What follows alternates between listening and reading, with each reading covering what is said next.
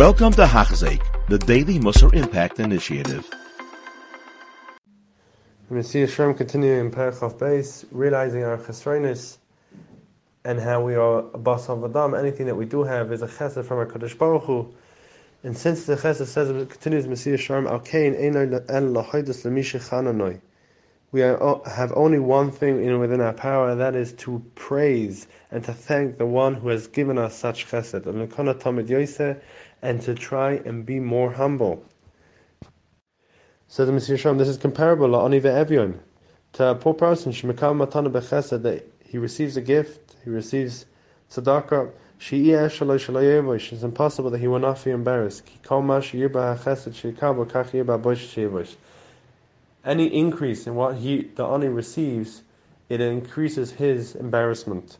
Because his embarrassment that he has to so called rely, that he's so low that he's dependent on someone else. We also need to realize this that we're dependent on HaKadosh Baruch Hu. Anything that we have is from HaKadosh Baruch Hu. Every single day that we wake up in the morning we're healthy, that we wake up in the morning, we have our house, we have our possessions, we have our children, whatever it may be, is extreme wealth and is a chesed from HaKadosh Baruch Hu.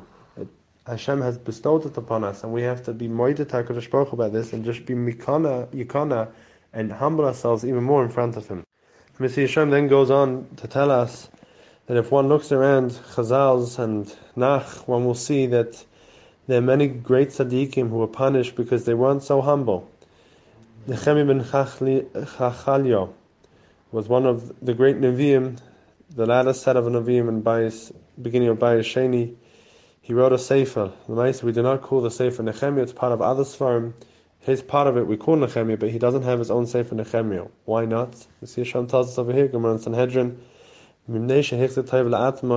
because he was machzat to himself about doing something. He thought himself as being however on a son of Madrega, and whatever it was, Hakadosh Baruch Hu felt there was too much gaiva, and the, his sefer wasn't called over in his name. Chizkiah Melech, he was once very sick, and he said, "Please Hashem, save me because of my chesed and my mitzvahs. And Hashem says, I save, I'm going to save you because of David Abdi, because of David.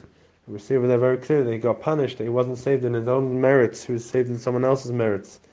He was trying to b'schus achayim, the Gemara says.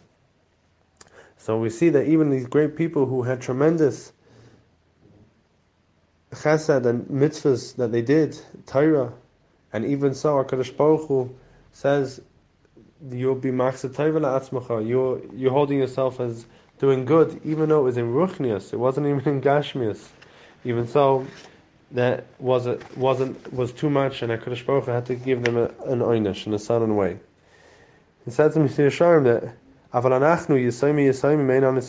We don't need this. We should it should be obvious to us our chesronis. These great people, they needed they needed the reminding. Moshe, Aaron, David, all these great people, they were so great. One could wonder how they were such an anav at the same time. But us, says Mesilas Yesharim, it should be very easy for us to be an anav. For after all, what do we have to say for ourselves? And again, just to speak out that all this talk of anava, people might get deterred and start thinking that anava means to bash oneself and to push oneself down. That isn't anything what the Mesilas Yesharim has said humble spirit means that a person understands that nothing is coming to him. A person understands that he himself is not worthy. It's not, it's not hitting him. It's not saying he's a bad person.